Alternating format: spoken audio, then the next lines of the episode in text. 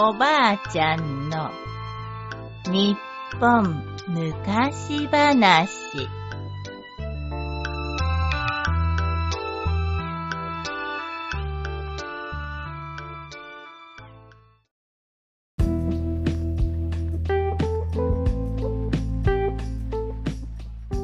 上野寺様。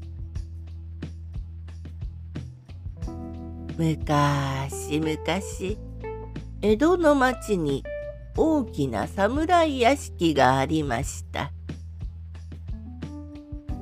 ある夏の夕方のこと屋敷の主人が友達と池に面した縁側で話をしていると二人の前に置いてあるお菓子の器からおまんじゅうが一つ浮かび上がったのです。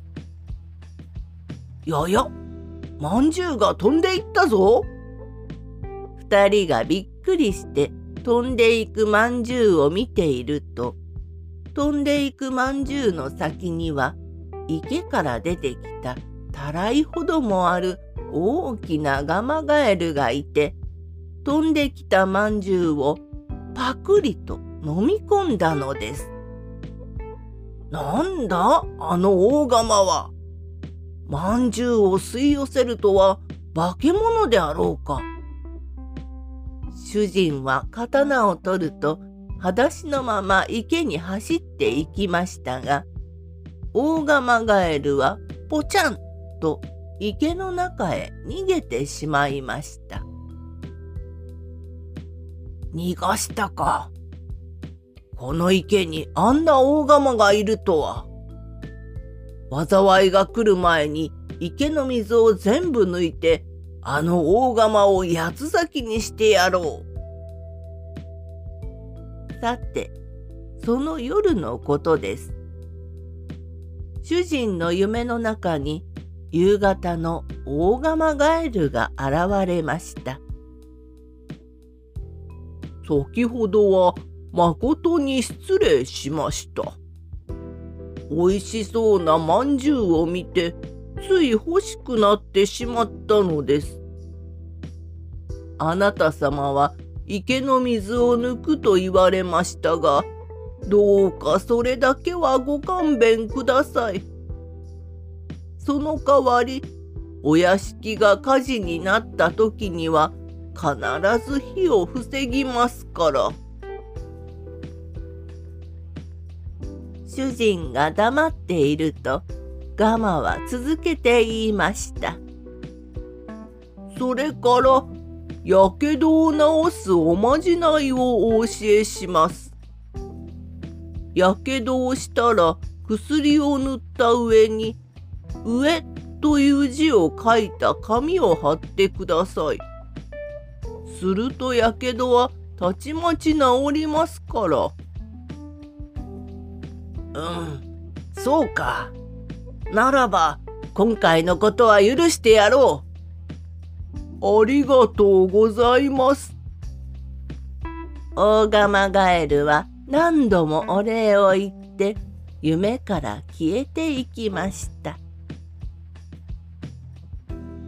さて、それから何年か経ったある日、侍の屋敷の近所で火事が起こって、みるみる炎が迫ってきました。このままでは侍の屋敷に火が燃え移るのは時間の問題です。これでは屋敷を諦めるしかない。主人はそう思い、せめて怪我人が出ないように家の者たちを避難させようとしたところ、池の中からのっそりとあの大釜ガエルが姿を現したのです。大釜ガエルは白いお腹が太鼓のように膨らむまで池の水を吸い込むと火が燃え移ろうとしている屋敷にブーッと吹きかけたのです。大釜ガエルは何度も何度も屋敷に水をかけ続けました。そしてふと気がつくと多くの家が燃えてしまった中なんと侍の屋敷だけがどこも焼けずに残っているではありませんか。大活躍をした大釜ガエルは侍にぺこりと頭を下げるとまた池に帰っていきました。この大釜ガエルの話はたちまち江戸中の評判になりました。